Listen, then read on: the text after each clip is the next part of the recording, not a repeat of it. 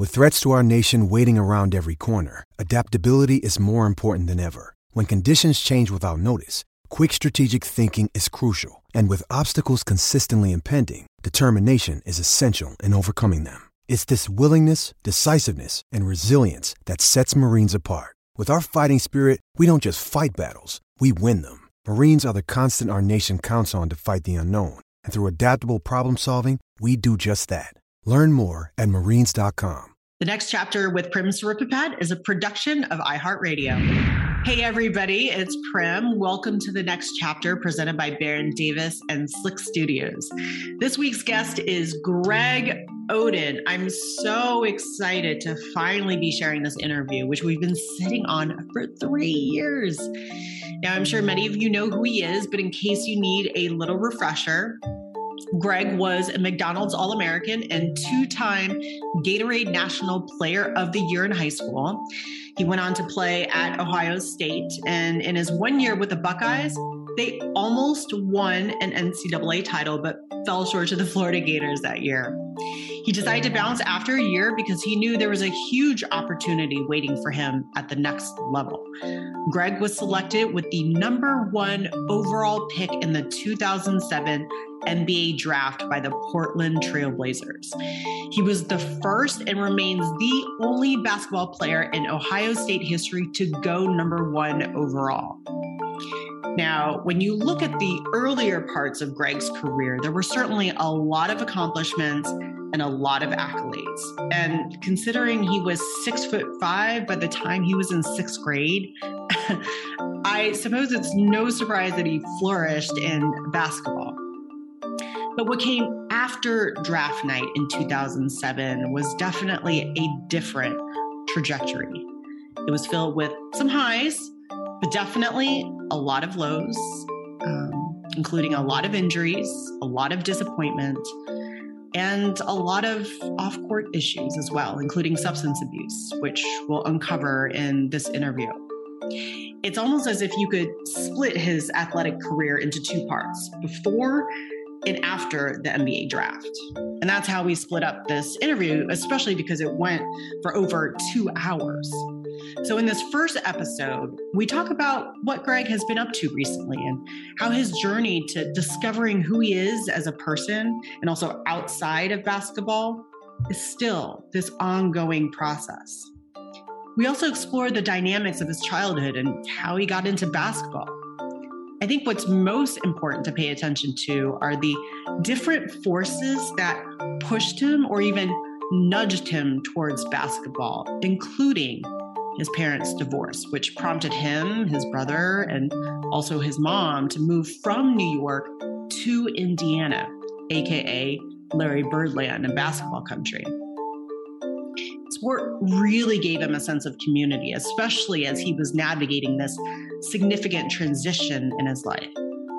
And you also hear him talk about how uncomfortable he was in his own skin because he was so tall. It's like basketball gave him a reason to be tall. Now, just for context, Greg and I had actually met a few months prior while we were both speaking on a sports panel at Ohio State about, ironically, retirement and transitioning from sport. And after hearing more about everything he's been through, things that he hasn't talked about publicly, I thought, I have to have him on the show. So without further ado, here's Greg Oden, part one.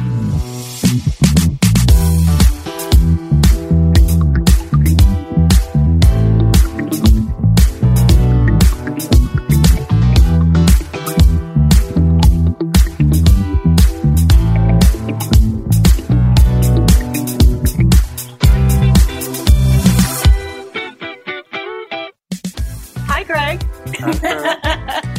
How are you? I am great. Thank you for having me.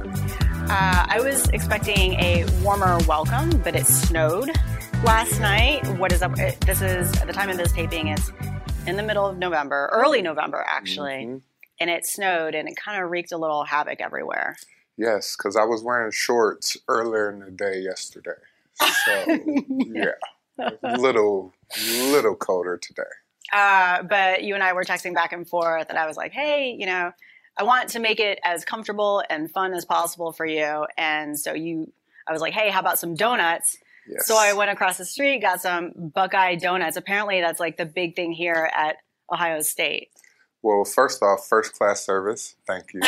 You're welcome. I appreciate that. Um, you didn't have to, and uh, I wanted to. I, this is probably my second time actually having Buckeye Donuts, and I've still never been in there. Are you serious? It's literally right across the street. Yeah, but there's literally no parking. That's true. Yeah, but but we also t- mentioned that um, you like you're a Krispy Kreme guy. I am uh, just original glaze and raspberry filled glaze. I am good. You're a simple guy, yeah. Because I I didn't know your taste, so I I'm kind of a I like colorful stuff. So I got like the chocolate one with sprinkles. I got this crazy huge one. It was like the maple bacon. There's two Yes. slices of bacon on there. Are you gonna eat that? Um, you know what? I may give it to Josh. We're going to meet up with Oh, Josh Perry, uh, another Ohio State alum. He's a football guy. Like he looks like a dude that might like crush that maple bacon. Yeah, but you know when those guys stop playing, they get skinny. You know, so he might not, not, all want them. all them not calories. all of them. Yeah, you're right. But with football, I, I've noticed that a lot of football players, especially like the old linemen, they don't need all those calories. Yes. And the defensive backs, they're not lifting like that, so they get a little bit skinnier. But They do. basketball players, we run so much that when we stop playing, it's just like the weight's coming. I feel like there's no excuse because you guys are so tall. Like me s- sitting at five Mm-hmm. if I have a little bit anything that's off my my typical diet, it, it kind of shows. But you you know you being really like tall and stretched out, I feel like you can stretch out any weight that comes on. You, Mm-hmm. You can stretch it out, but that doesn't mean the weight's not there. Like I, I look lean, but I'm close to 300. You know. uh, uh, but it's funny when you when you went for the donuts and you went for the simple glaze, you were not attracted to any of the colorful, you know, kind of like big time donuts. Is that is that an indication of your personality at all? Um, I would like to say so, but You it's more of an so. indication of just my taste buds. You're I'm not a big chocolate guy. Mm.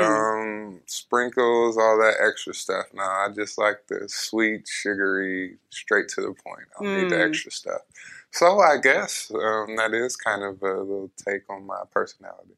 Yeah, I mean, if you think about other aspects of of your life, whether it's like fashion or clothing or how you live your life, I'm too big to be out there, crazy colors. But I do like the fact that the pants nowadays are a little short because no pants fit me at all. So, you know, the high water pants that's in style, I'm like, yeah, I can do that. you like the high water situation? I do actually. really? That's funny. Um, well, it's so great to connect with you again, and uh, I got a chance. We got a chance to to meet one another and work with one another earlier this year at an OSU, your alma mater. They were having a, a what they call a sports and society panel. It talked about what happens to athletes when sport is no longer a part of their life, and it was like this all day affair. They had multiple panels, and ours was the last one. It was you, myself, uh, Joshua Perry, uh, former Ohio State football player, also played in the NFL. Monica, I believe her name last name was Vasquez. Yes. She was a synchronized swimmer. That was really cool to hear her experience. And then Dr. Steve Graef, Yes. who also he he played football, but um is a sports psychologist now. And I was the only non-Buckeye. I didn't realize I that know, until that I got there. That was weird. awkward. you thought that was weird. but you are a Blue Devil.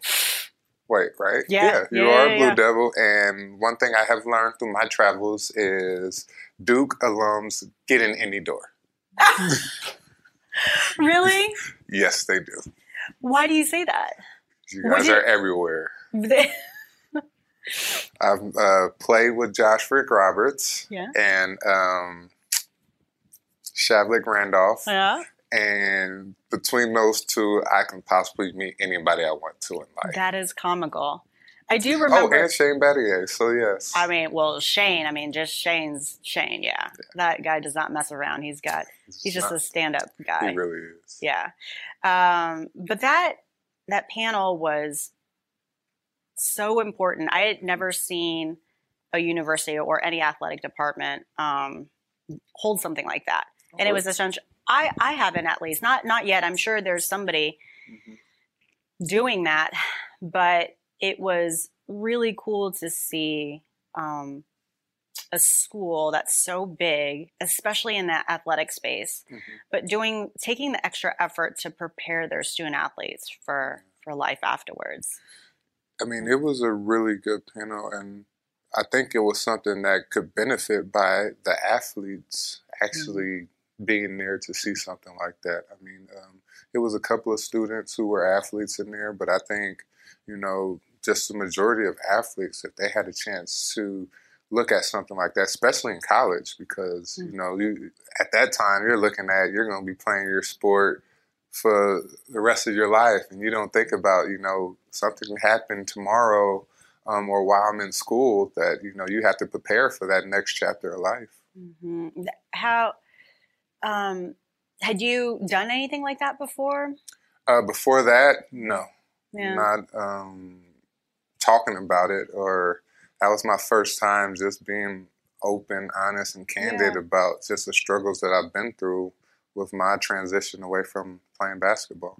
Really? So that was your your really first moment taking the time to open up about everything your basketball journey your life journey like i've done interviews yeah. and spoke about some of my struggles but that uh, being on the panel and mm-hmm. talking in front of people and, and actually you know, word for word, going about the struggles and the connection of me transitioning to where my mind was at that time. Uh, that was the first time I got a chance to do that in front of people live. You're amazing. I mean, you you talked very candidly about everything that you you. had been through, um, and and you're right. I've seen bits and pieces where people have done multiple stories on you. A lot mm-hmm. of it's on your basketball journey, and some of it might be related to your personal stuff. But I don't think I've seen a video interview or anything, at least not yet, yeah. of you um, talking about this stuff. Do you do you get media requests uh, um, frequently, often, or how how often do people reach out? Uh, I'm getting a lot more emails nowadays really? about um, a couple of podcasts and just trying to be smart about which ones I'm doing, and uh, you know, just not trying to do everything that jumps because I want some time to myself, sure. time with the family, you know. Yeah.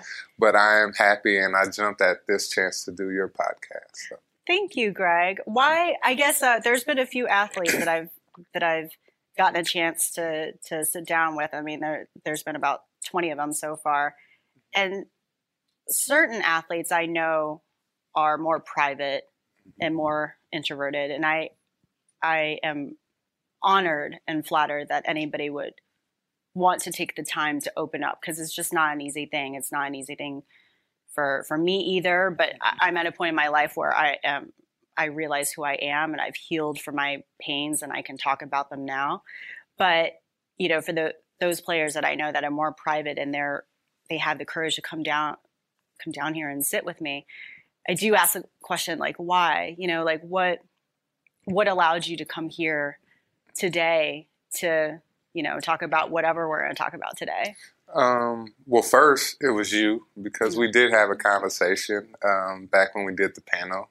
And, um, you know, I, I told you that I would because we had a similar experience um, with uh, us leaving our sport. Um, but also, I've lived it. Like, I, I guess I was kind of looked at as more of a private guy as well when I was playing, but that's because you know, you wanted to ask me just about basketball. I was never really asked about my personal life or how I felt about certain situations.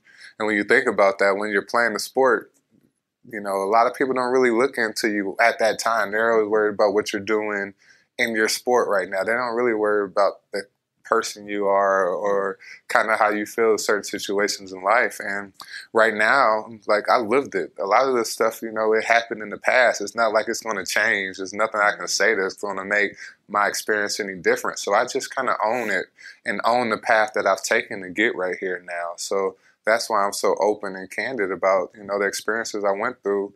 Um, if I can help somebody make a better decision, or if I just inspire somebody to be better in one part of their lives, um, I would definitely tell my story and my struggles that I've been through. that's awesome that you own it. And not everybody, depending on when you ask somebody, not everybody, including myself, is able to own their story. Um, it takes a lot of reflection. It takes a lot of healing mm-hmm. as well. And it sounds like you're. I mean, it would make sense in in the best place that you've ever been in your life. Would that be a fair question? Or I mean, I'm statement? good. I'm happy. You know, I'm graduated. Uh, I got a beautiful Congratulations! Wife. yeah, you, you, just graduated this year, yes, right? Yes, in May. Um, I would love to say it was a unique thing. I guess it was for me. But yeah. then uh, it was the biggest graduating class in the history of Ohio State. So uh, no way. Yeah, I was part of that. Me and the Maybe most you, people you were to that graduate. One. It was like yeah. how big was your class? Uh, I want to. Do you remember? I want to say it was 19,000. That's the number. So it was like 19, 19,001 because of you. Yeah, we're going to say that. Uh, yeah. but I mean, it was it was a great experience. Like I talk about when I finally went down the tunnel. You know, it was like like right when we got to the end, I started doing my little shake. And I, I sprinted like three steps and it was like I felt like I was on the football team. You know, but it, so it, was cool. good. That's awesome. Uh, what a cool experience. Congratulations. And you, you, majored in something in sports, right? Uh, sports uh, sport industry? industry? yes. Very cool. You know, Bachelor of Education in Sport Industry. That's very cool.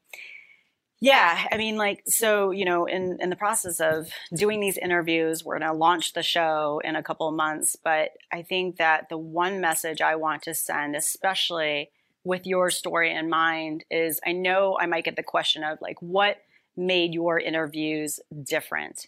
And I think the one thing that I would say to them is reporters and journalists, and this is not to say anything, this is not like an indictment or anything good or bad about what anybody is doing because everybody has their beat, as you know. They'll come in with a certain angle.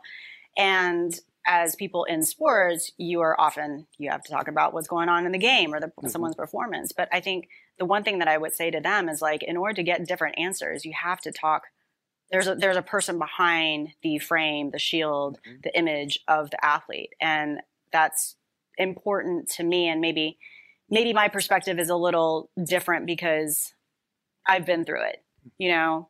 Um, and I I'm excited to hear to learn more about your story because I think we have, you know, I mentioned to you before the interview that I've got like all these notes. Yeah. But it, it's only because your basketball career is so intricate and and very complex. There's a lot of huge events going on, and it's hard to to kind of grasp everything that that went down. And for me, I become obsessed with timelines, so mm-hmm. that way I'm able to like. It's like everyone's life is like a puzzle, yeah. right? But I'm going to present those timelines, but it's your platform to kind of like fill in the gaps and color color this color book, you know? Oh, really? Okay. Yeah. I mean, it's your story, you know what I mean? And I want to want to make sure I, I ask different questions and questions that people have never asked before. And I think that that will give people a, a better understanding of, of who you are hmm. as a basketball player and, and, also a person, you know? Well, I appreciate that opportunity. Um, and I hope it does. Um, I'm wherever you want to start from, I guess. So, I mean, I mean I'll excited. ask you a, like a, you know, like who is, have you asked yourself the question, who is Greg Oden? I've actually recently been working on that. Yeah. Um, it's crazy because when I was in school, I kind of, I felt like I halted a lot of my life, and that was a lot of my transition period because you know for all I knew was playing basketball, playing basketball, and then when I finally retired um, after Miami and after I played a year in China, um, I was really lost and kind of had no idea where I wanted to go. And um, I say this again, thank Coach Thad Matta. You know, he he picked up that phone and he gave me a call, and me and him talked for a while. And that was a conversation I really needed to have because I had no direction at that time. Um, it was a lot of alcohol abuse. Um, it was a lot at the time smoking a lot of weed, and I just didn't really know what I was going to do next. Mm-hmm. Um, and Coach Matta, I started coming to practices.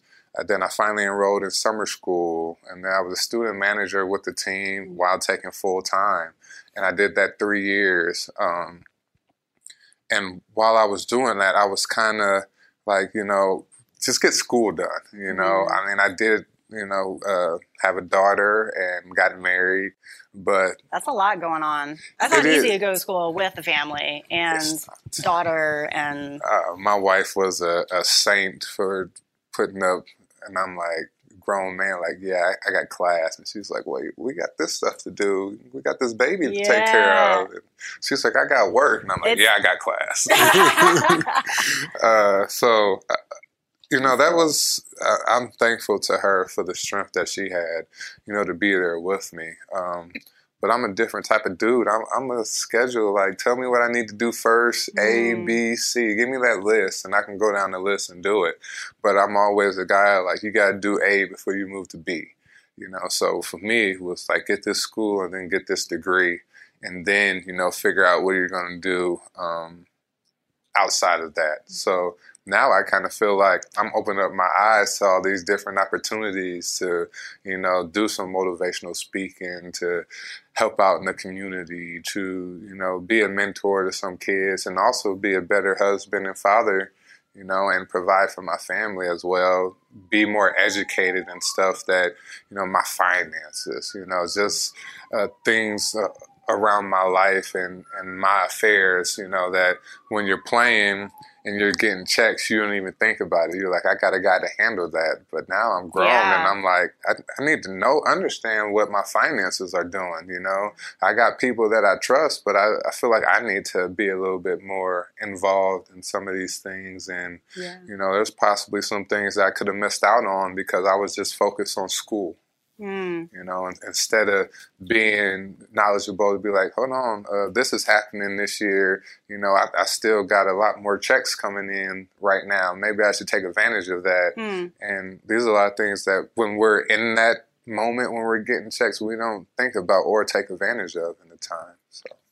You know, a lot of athletes, uh, when when sport is no longer a part of their life, the one common theme that that does come up to the surface is that we lose that sense of structure because mm-hmm. our days are so crammed from 5 a.m. all the way to 11 p.m. You know, mm-hmm. especially you know you were only a, a, in college, you know, for a year, but even when you go to the professional level, I mm-hmm. mean, it's just like you get up at 5 a.m. You have breakfast, you have to be, you have to warm up at 7 a.m. You have to be on the mm-hmm. court by 8 and go from 8 to 10, and then you have film and lunch and then meetings and all that stuff.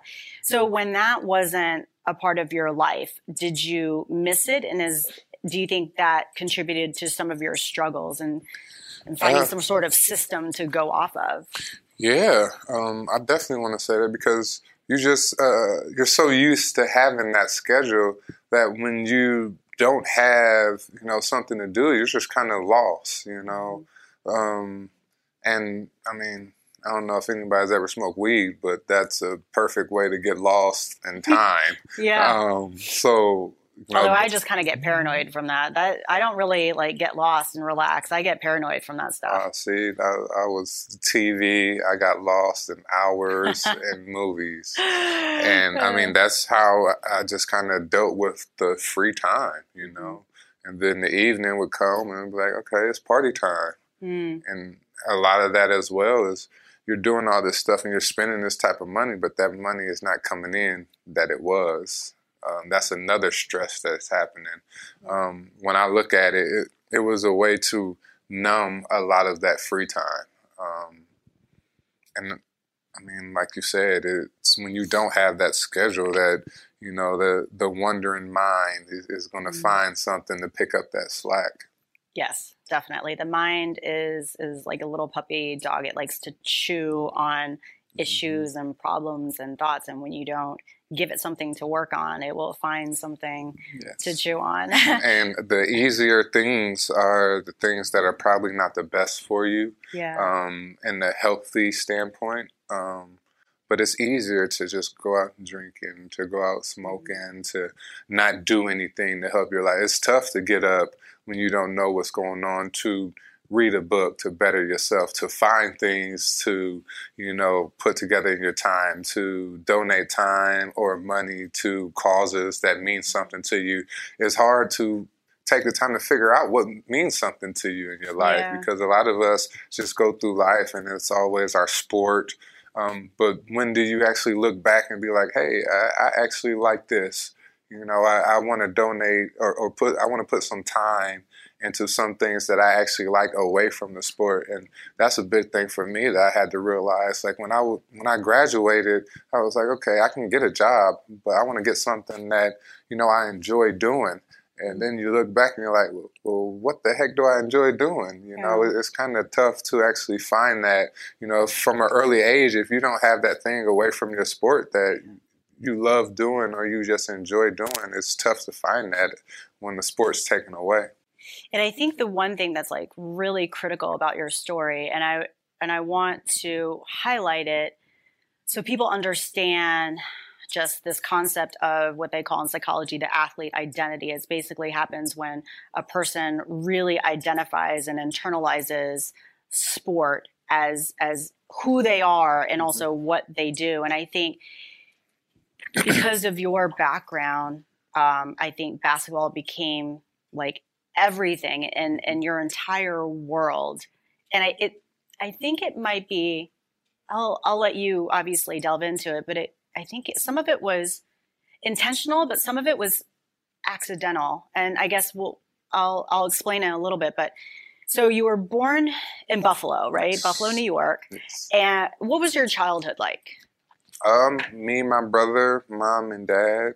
Um, bunch of cousins. Uh, spent a lot of time at my auntie's and my grandmother's house with In all my cousins. Yeah, um, my cousin Christopher um, was kind of like a brother to me. It was like once we were out of school and you know he was out of school, we were at his house. We was following him. Me and my younger brother. You know he he was he was our everything. You know he was our mm-hmm. big cousin. Everything he did, we had to do. Um, it, so it sounds was, like you came from a pretty big family.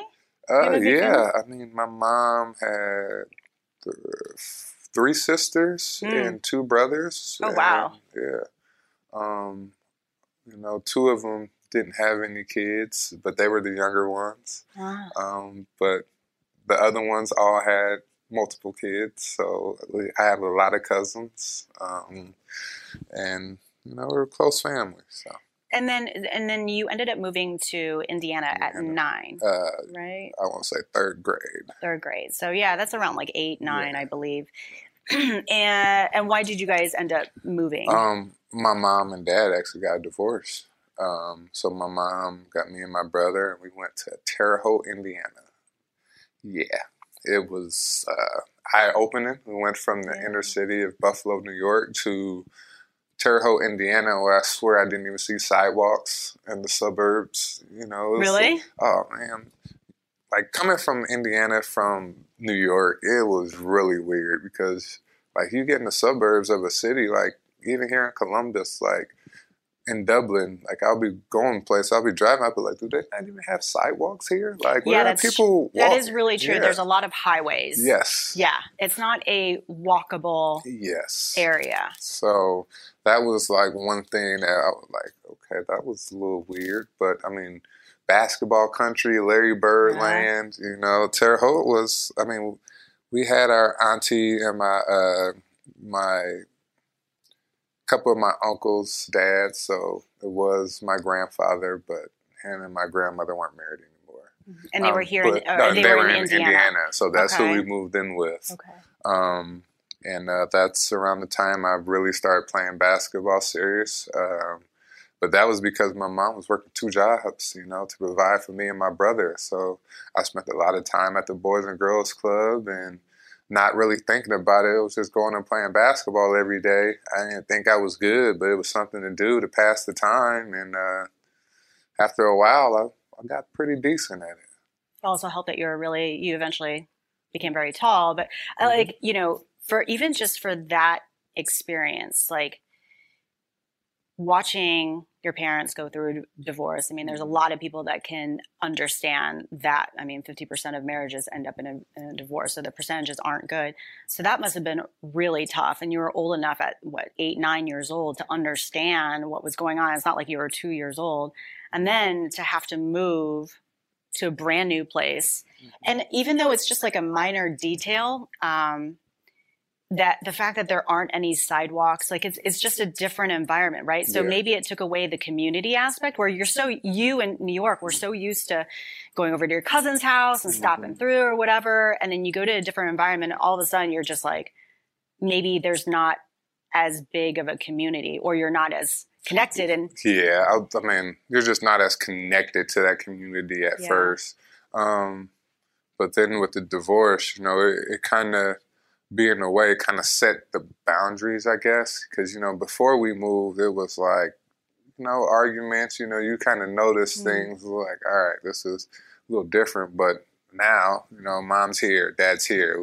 We, we know that there's a hard line. So, Mm. I mean, we kind of understood in that way. Um, but at that time, I did. Uh, I started playing on the AU team um, in for- Terre Haute. Um, I want to say, yeah, fourth grade, fifth grade. wow, that's so young. Um, yeah, yeah. Do you think that looking back at things, so and I and I moved from I was born in Missouri, so uh, you know I grew up in the Midwest, and it's so different. And I moved to Tampa, Florida, to attend a tennis academy. So Mhm. that's like it was such a huge shock for me. Like moving cities at a young age, like is earth shattering. Like Yes. that that impacts you forever because um, I went from being the kid in town, everybody knew, tennis player, really good tennis player. And all of a sudden I went to a public school and I was like the new kid getting picked on. And I went from a predominantly white, very like safe neighborhood in Missouri, Mexico, Missouri. Shout out Mexico, Missouri, Ty Lue. Nah, you know, I got to give my my show me state a shout out. And then, but then I went to public school, and it was like super diverse Mhm. and way more rough and tough. But the reason why I highlight that is because you know, just talking about your experience of, you know, you have things going on with your family, and then you're like the new kid on the block. And mm-hmm. I, for me, like was trying to find something to hold on to because all this unfamiliarity is like mm-hmm. popping up in your life. And so for me, pouring myself into sport, that became my family. That became my stability and something to hold on. It was it was like my my teddy bear. I don't know what else to call it. It was like my my first love, my relationship. And hearing about your experience, I wonder if how did basketball because of everything that was going on around that time, did that kind of become your family, your best friend in a way? I mean, At the time, I don't think I really thought about it that way. Um, I just looked at it as it was something to do. hmm, um, I just looked at basketball like, you know, I mean, you got all this free time. You don't really know a lot of people. I mean, this is just a sport to have fun, um, get out a lot of energy. Um, but I, I never really thought about it. But now looking back at you it? I, like kind of engulfed myself in basketball around that time. Like I played in Buffalo just for fun, and then when I got to Indiana, which is the basketball state, yeah. um, that was all I wanted to do, um, and that was it was cartoons, school, basketball. You know, um, so yeah. I mean, I guess with that move, it kind of was like, all right, all these thoughts. I guess that a young child has. It was for me. It was basketball, so I was just there. You know, I didn't have time to think about you know my parents or you know being in a new city. You know, it was just like I, I know this is familiar. Yeah. I can do this as much as I want to, and, and it's not going to be changing. Yeah. Yes. Yeah, I mean, of course, you know, and and I highlight that because especially as kids, we kids will develop amazing behaviors or coping mechanisms to deal with with life because life can get tough, right? And um and we won't really know why we do things until we're an adult. Yeah. You know, and and I ask a lot of athlete questions, a lot of athletes these questions, because then it starts to peel back the layers of like, right, so this is why football or tennis or basketball became so important in my life because, you know, it may or may not have related to the family um, and the divorce and the move, but it might play into the formula of it. You know, I don't know. It definitely did for me because the AU team I started playing for, like guys on that team, um, are still family to me mm-hmm. to this day. I mean, my best friend uh, I met on that team, um, and I mean, he passed away while we were in college, but um, he was my best friend. I mean, I could still say to this day, he was the only person that I would talk to every day. Hmm. Um, Who was that? Uh, his name is Travis Smith. Hmm. I'll wear his little forever was, in our hearts. Wow. Travis J. Smith. That's, That's uh, cool. uh, my best friend. Um, and his parents, his dad was the basketball coach. Uh, his mom is like my mom still to like they're and his younger sister like they're my family still to this day. Um, and a couple of guys, you know, I'm really close with on that team that I still talk to. Um, and yeah, I mean, they they became my family, you know, mm-hmm. away from home. You know, my mom and my brother, but I look forward to going to basketball practice. I look forward to going on AAU trips with them because they they became my brothers and my family as well. Well, I mean, I think it makes sense then why, at least at the very early stages, um, basketball became so important to you is because that meant family, especially if you'd move and also your mom. So your mom was working a couple jobs trying to support that. That must have been really hard for her, especially becoming a single mother. Now that I am a mother, I'm like, I have no idea how single mothers do it. I just, yeah. I, it don't, it's so hard. It, it takes a village to raise a kid. Mm-hmm. So props to her and all yes. shout out to all the single mothers out there. Uh, definitely shout out to all the single moms. Yeah. So, and then, um, so when did you start basketball? Do you what, what are your first memories? Um, so I remember playing uh, in a little summer league in third grade. Um, in then, Indiana? In Buffalo. Oh, in and Buffalo, then okay. at the end of that summer, we moved to Indiana. Okay. Um, and then I started playing on the AAU team, um, playing at the Boys and Girls Club, and played with the AAU team. And that's when it started, fourth grade. And it I don't think it's ever stopped my love for the game. I mean, I played in the Big Three League, the Ice mm-hmm. Cube Big Three League this summer, and so I mean, when I can play, I go out there and play. Yeah, I mean, so it sounds like you were very good very early because if you no. went, no, no, oh. I was not. Oh. oh, I started playing in first grade. I I hit my first basket for the wrong team. I love that. That awesome. happened. That sounds like something I would do. I mean, I got the ball and I just shot it, and they were like, "There's a reason you got the ball. They're pressing and you're open." I was like, "Oh, my bad. You know, never pass me the ball anyways." Um, and I don't think I I was actually good till like eighth grade. Really? Maybe ninth. But you were I was very big. tall. So, I was big. Right. Yes. So in fifth grade, you were were you five ten? Uh, fifth grade was about five ten, and then at the end of sixth grade, I was six five, six six. Oh my gosh. Yeah. And then seventh grade, six seven, eighth grade, six eight, ninth grade, six ten, then six eleven, and, and sophomore year, I was basically this height.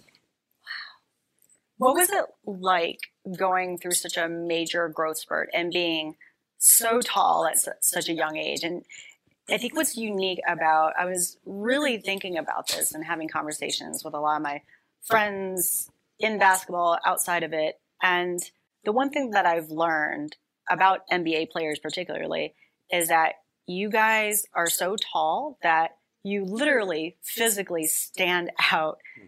in the crowd. And while people that can't relate to that or fans may not they may look at that as really cool and glamorous because you get to be bigger than everybody else but it's also hard because you can't hide either. Yes. That's uh one of the things that i've struggled with is just trying to be a guy that did not want all the attention. But when you're seven feet tall you walk into a room or anywhere everybody can see you. So I used to tell people, you know, how how would you feel if everybody can see you, spot you out, and then you're in a room where you know nobody?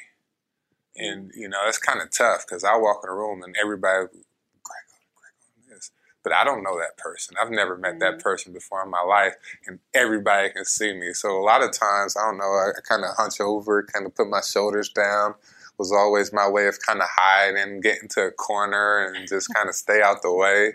But, you know, I've kind of taken to a point where now where I'm like, you got to own this. I mean, it's not going to change. Mm-hmm. I mean, unless something horrific happens to your legs or your back, you know, you're not going to get shorter. Um, so you just, you know, just try to be as comfortable in your own skin as possible because it's not going to change. And that's the one thing I want to get by to a lot of people is, you know, I'm walking in my shoes, you know, so there's no reason to be embarrassed about everything I've been through, you know, or who I am. You know, I'm this big.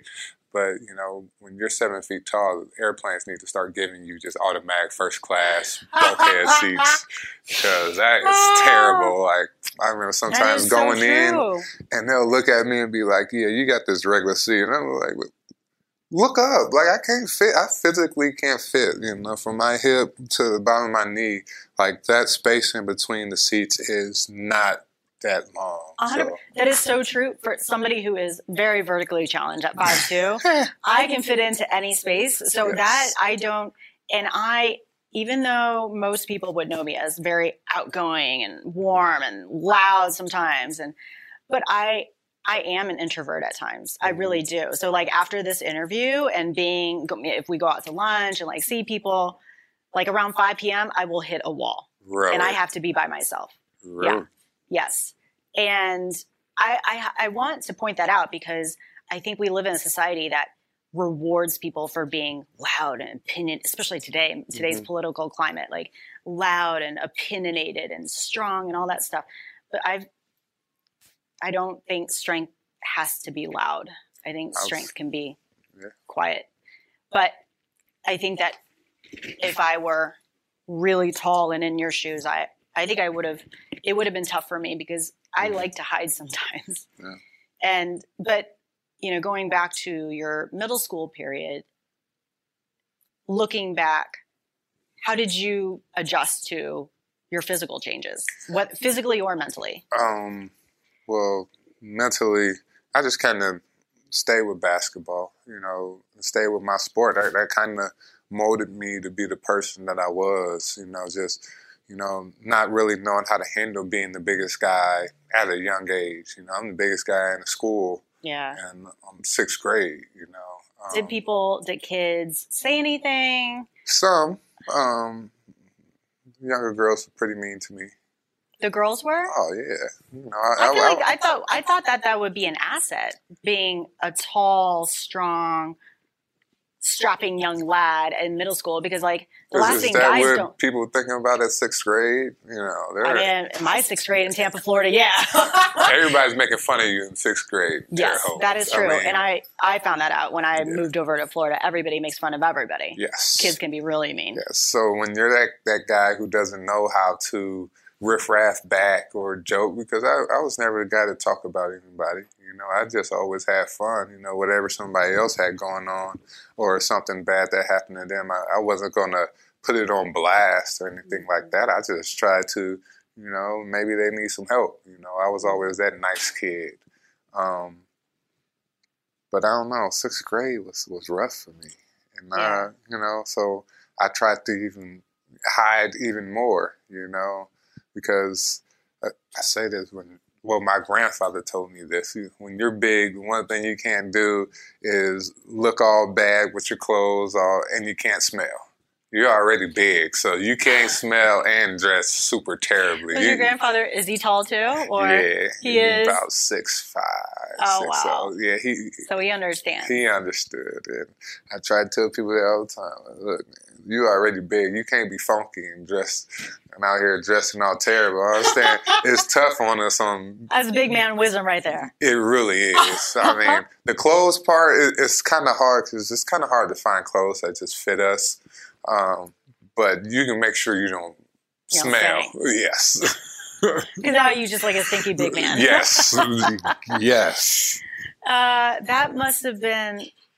I think that's um, interesting to hear your side of it because those are like the little details that are, at least in my eyes, are important because it it offer it offers people a different perspective on your journey because I think most people see you as this big, strong, athletic basketball player, the next Bill Russell, whatever you want to call it. Mm.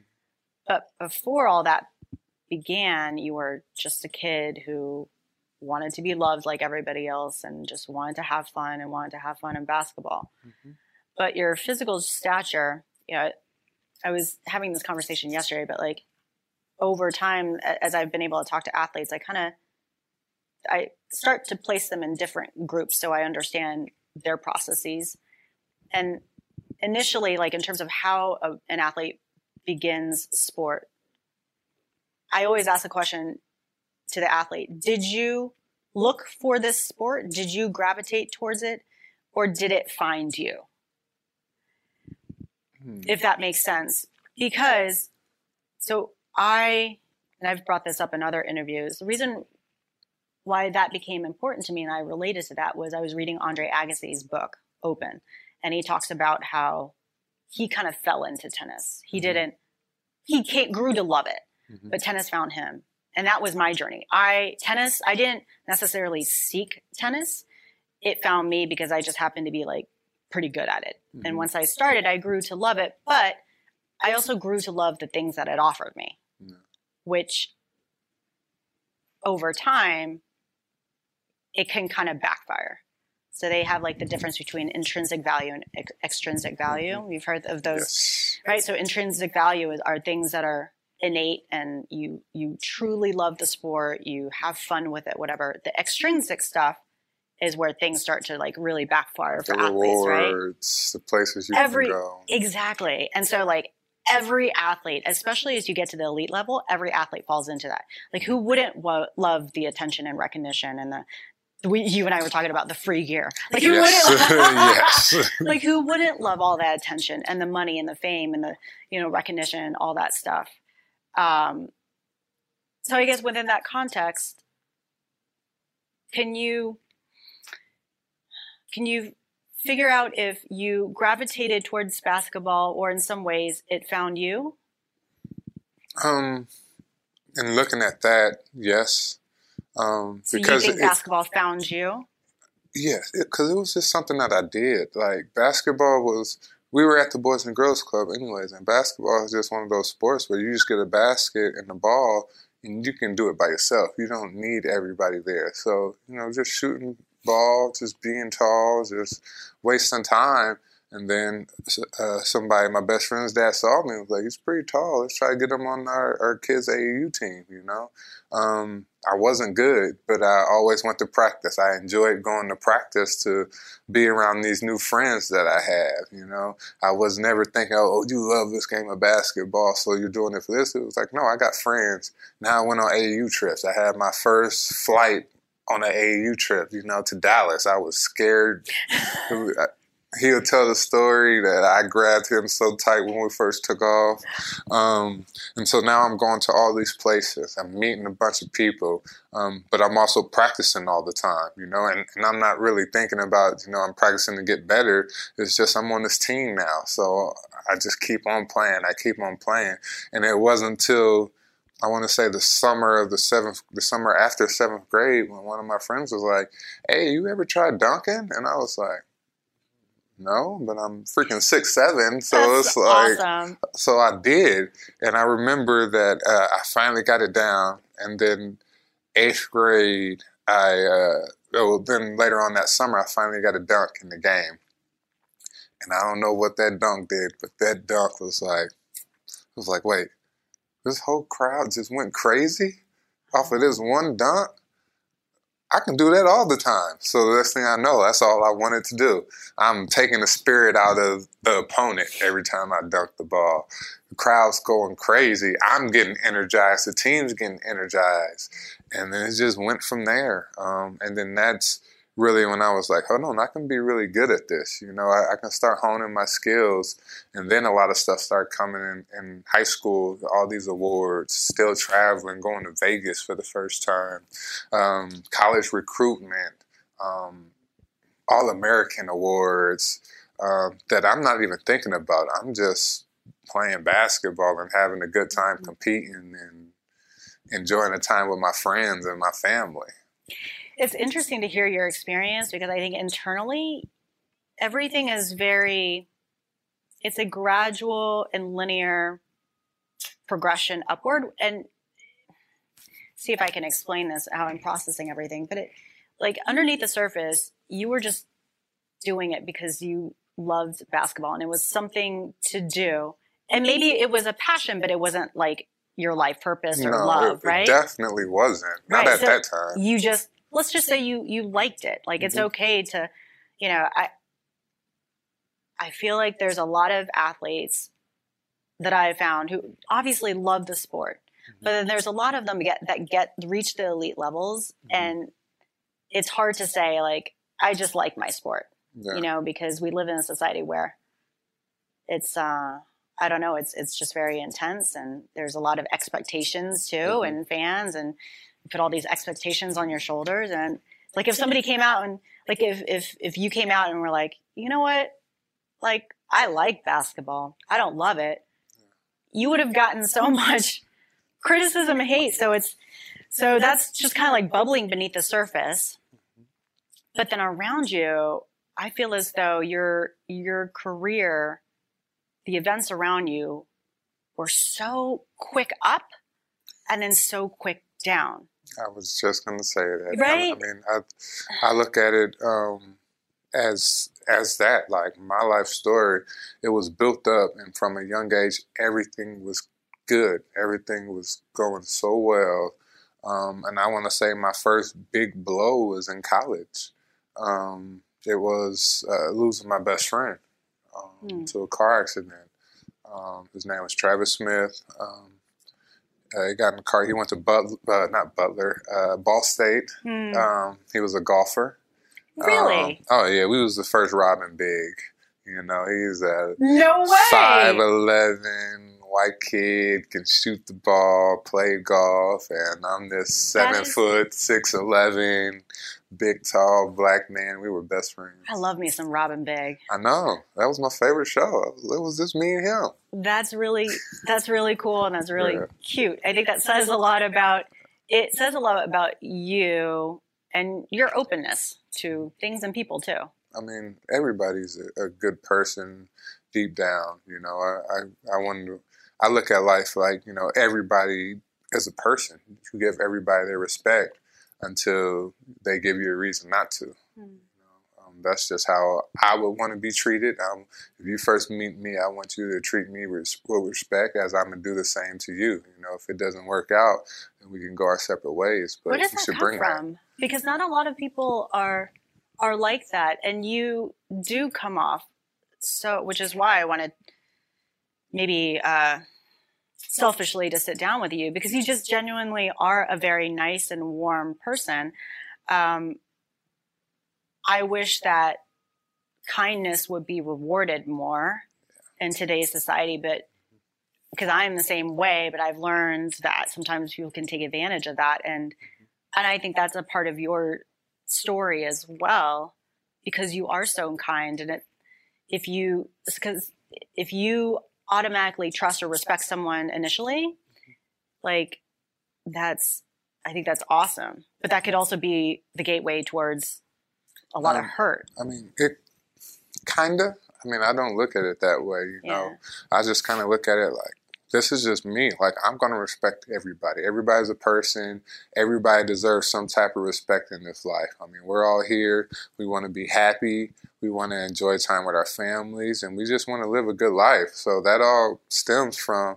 Are you going to respect? Are you going to put that same type of energy, that same type of kindness out in the world? And so that's what I want to do. Mhm. And like you said, you know, it should be rewarded a little bit more. But, you know, if it's not and, you know, the loud anger or just aggressive, they kind of get up a little bit more in life. But I, that's not what I want to see. I want to see positivity. I want to see kindness. So that's the person that I'm going to be. hmm I agree with you. I do think kindness wins in the end, though. Um, so going back to your high school career, so meanwhile you you fall into basketball, Mm. and Get pretty good at it. I and guess. you get really good at it. Not pretty mm, good. Mike Conley definitely helped. I was just throwing that out there. When I look back at life, it was like, Greg, you were pretty good in high school. I was like, I had a pretty damn good point guard as well. He made That's me look great. really good. so, So, he, so he helped you look really good. yes, he did. But you did really start to blow up at, at the high school level. And then you started, you talk about all these awards. You were the Gatorade Player of the Year. Was it Twice. Twice, two years in a row. You were the Indiana Mr. Basketball. Uh, you took your high school to three straight championships, Mhm. right? And, and I, you know, as I was reading up on your story and I, I think about the move from New York to Indiana Mhm. and I feel I couldn't help but think how that blew up basketball as a part of your life because I think you would have been big no matter what, Mhm. physically and metaphorically speaking. But the fact that you went to Indiana, where I mean the Indiana, Basketball is yeah, it's like number one. everything. I mean that Indiana Mr. Basketball is an award that's been around for like since I think 1939. So it, it just shows. Do you think that moving to Indiana played a role in your bigness Uh, history? I think so, um, because basketball is a part of my history and a part of me. Um, and Indiana just magnified that. And um, that move, I think, kind of put my mind on that and down that path. I think in, in New York, um, I probably would have got there eventually. Um, but I think the people who I was around, the the teaching, the coaching I got in basketball from Indiana compared to what I probably would have got um, in New York was just different, and it put me Hmm. on this path that where it just blew up. I mean, being you know paired with Mike Conley Jr., um, having his dad as our coach, seeing the uh, Olympic just pre- preparation and how he handled you know losses, uh, wins. You know, I say one of the best advice, one of the best advice I've got at a childhood was from Mike Conley Sr. It was don't get too high up on the Mm. wins and don't get too low on the losses. You know, just try to stay even kill with all of it. And uh, I think that's a great way to handle a lot of successes and a lot of losses in your life because, you know, you won't let that affect you. Um, and I wouldn't have got a lot of that stuff if I wasn't in Indiana. And basketball wise, I mean, like I just said, it- really did just blow up. Um, but it, I mean, it took me a while to get there. But I think that coaching and the people that I was around and, and that path that I was on in Indiana made it that way. And I think it would have been a lot different. I mean, I could have still got to that point in New York, but it didn't happen that way. So Yeah. It did seem like I know it was a gradual process, but I it seems like it happened so quickly. Yeah. Uh, and so you're you're a senior. Actually, no, you declared to Ohio State at your junior at the You were a junior junior. Year, your junior year. Mm-hmm. So what was the transition from high school to, to college like for you? Um, it was it was pretty pretty cool. I mean, it, it wasn't bad. Uh, knowing That was such a like you have such a big smile, but then there's it, there's like more behind that answer. well, well first, Coach Matta, uh, just his energy and this university, like the football game we went to, I want to say it was Ohio State, Texas. Oh, So yeah, it was like one of the greatest football games ever. Um, and then Coach Matta, Daequan Cook already being committed to come here. Um, Matthew Terwilliger, who I throw out because you know he was the guy who I was hanging with on my visit. That like I was like, okay, he, he's pretty cool. Like, like, he basically sold me to come here. really? Um, yeah, and we loved everything about Columbus, and it was a two and a half hour drive. I used to say, you hmm. know, my mom can get here if she needed to, but it's just far enough that she's just not going to drive here every day. You know? She's close, but not too close. Yes. so that worked. We were in the Midwest. We were at a football school. So, you know, if we didn't perform up to par basketball wise, football's always going to be number one, anyways. So we were okay. I love it how you go there and you get all this attention, but you had that in the back of your mind. You're like, well, it's not too much attention. Yeah, it's a lot of attention, but a, not too much it's attention. It's not too crazy. Yeah. Um, and I mean, just that transition. It, Coach Matta, you know, Coach Richardson, Coach Majors, um, all those assistant coaches, um, they they were so good, and, and, I think that team was was meant for each other because mm-hmm. you know we we felt comfortable here. We enjoyed it. I enjoyed walking to class in the rain, snow, like this university. Wow, I, oh my gosh, I really loved being a college student staying on campus that year. I mean, it could help that I was big man on campus, I guess to say. Um, you were well loved. Just a little bit. a little bit. well, it's uh, you know, and you only spent, even though you live here now and you came back, but you only spent one year here at Ohio State, and and looking at the events, at least on paper, one might think because transitioning to college for a lot of student athletes is can be really tough. It was tough mm-hmm. on me. It's a huge responsibility between like classes and class load and the academic rigor and then also being a full-time having a full-time job and being a student athlete. But and you had surgery right before you came, wrist mm-hmm. surgery, right? Mm-hmm. But when I I get the sense that if out of anything that I'm going to talk to you about, like Ohio State, your face just lights up. Yeah. You get so happy. Mm-hmm. And it seems as though that is that a period where you had a lot of good memories. I definitely have a lot of good memories here. Um, it was one of those things when I think about it, um, it, it's a tough transition period for everybody. But when I was here, I felt comfortable. Mm. Um, and I think that's why I still live here.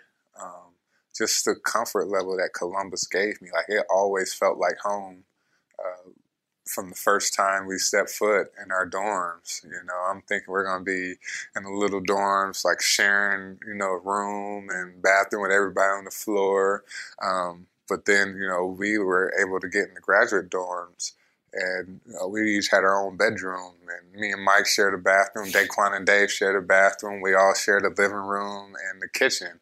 You know, so to have that living situation and and everything I I told you I like a list, so knowing that I have to be here and I have this mm-hmm. class and I have this tutor and we have practice scheduled for this time and then I, I got tutor after this. Like I have my whole day planned out, so it wasn't nothing I had to think about or improvise. It was just like you know where you got to go, be there. You yeah. know, so, so you I was like, always you really home. love that structure. I do and you thrive in that. Yeah. So when you so you spend a year here at Ohio State, and even though you're injured, you guys come back. You have a great season, mm-hmm. right? You get to the NC, NCAA championship game. Yes, that wasn't uh, the best feeling afterwards. But you look back and you have great memories, and then compare it to your experience at the NBA, which is, uh, you know, I've learned more about that transition talking to other NBA players that and it's unique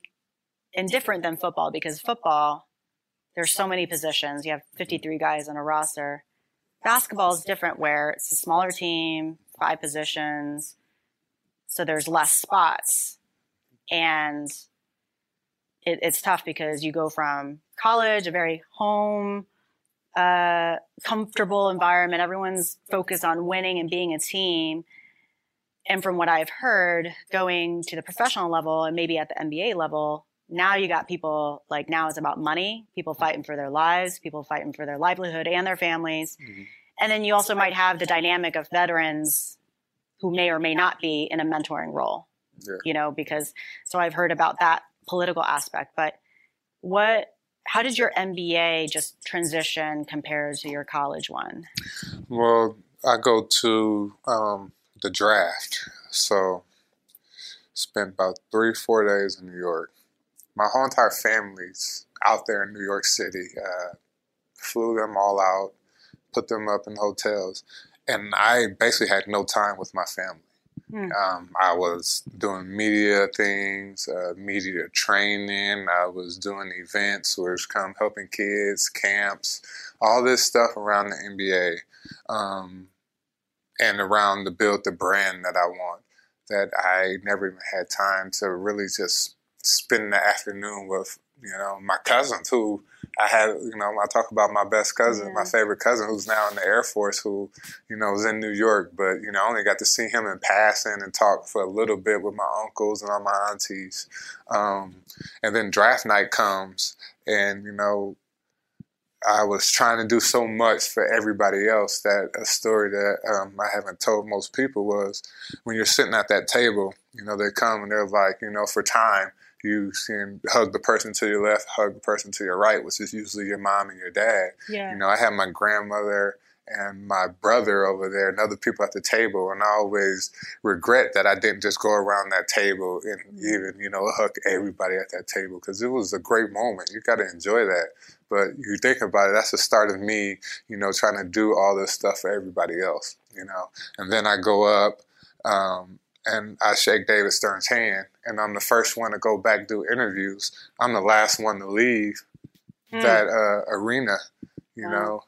And then soon as I get back, I'm thinking finally I get to go out, party, hang out. I'm in New York City for the first time. Um, all my family's here. We're going to enjoy this moment. And they're like, you got an hour to pack. You're on a private plane to Portland.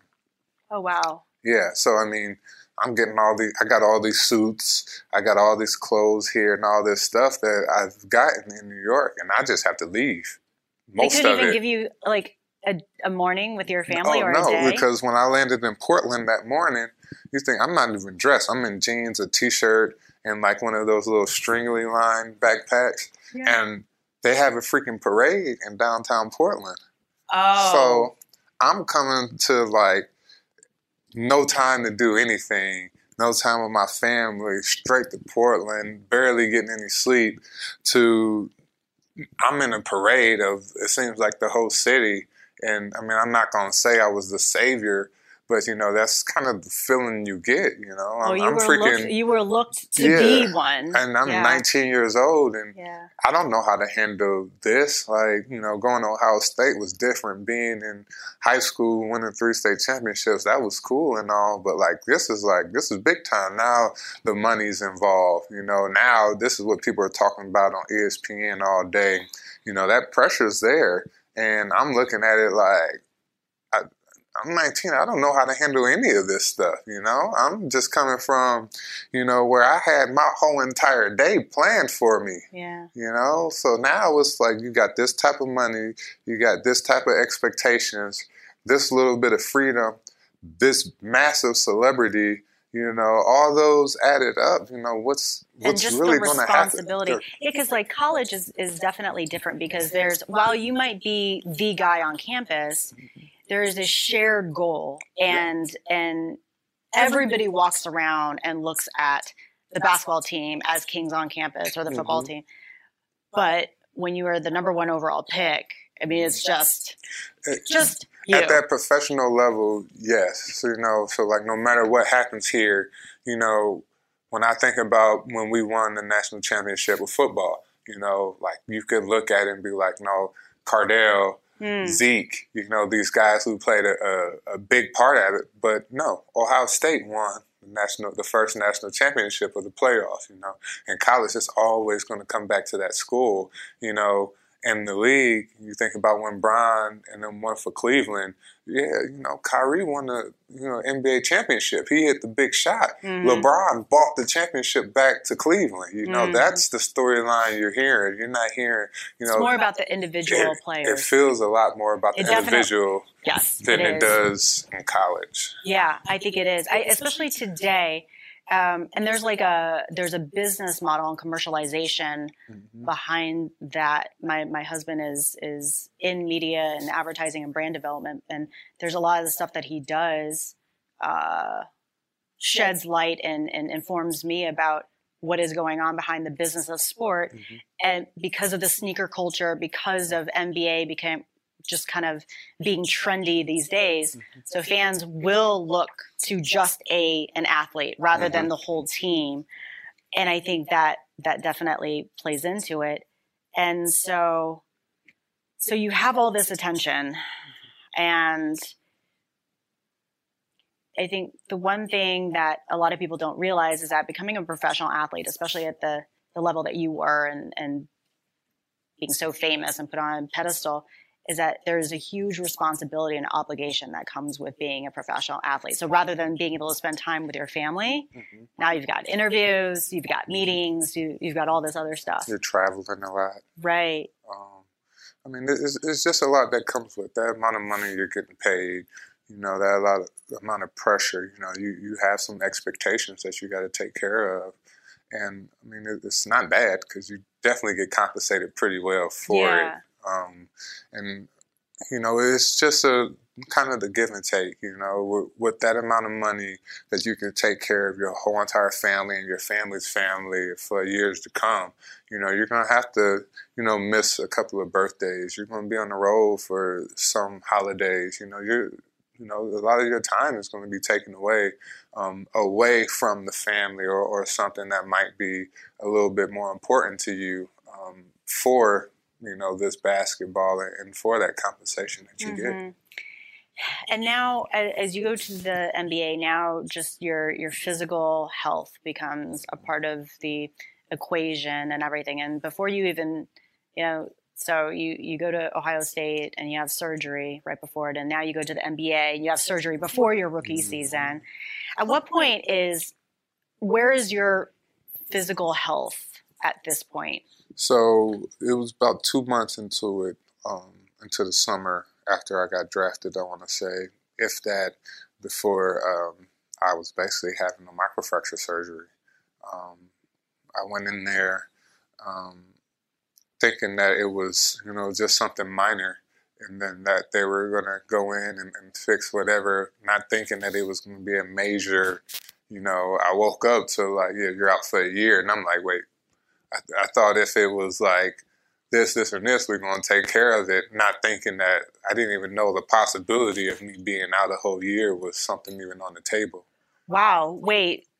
Did they did they prep you before? Did so they, they think did. it was something else? So they did. Um, but my understanding at that time was, you know, it's going to be something like not a year. You know, it might be several months. It, it might be a couple of months. You know, just you'll play, but a whole year sitting out, like that's not something that was technically in my head of uh, from that surgery. You know, it was, you know, go get cleaned up. We're gonna go get this fixed, and you know, either you can be coming back in a week or two, or it might take a few months. But you know, the microfracture that I had, it just made more sense to be out for the whole entire year. But you know, wow. waking up to that news was kind of like, wait, hold on, like all this expectation, you know, um, that I put on myself, and then that's out there. You know, it, it's it's it's tough to deal with at that moment.